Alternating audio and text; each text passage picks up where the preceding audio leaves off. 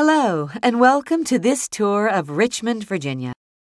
This gracious city on the James River has witnessed many critical events in U.S. history.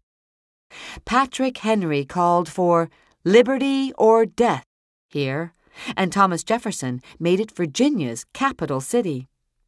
During the Civil War, it was the seat of government for the Confederacy and a major industrial center for the South. Set afire in the final days of the war, it literally rose from the ashes to restore itself as the regional, economic, cultural, educational, and medical hub it is today.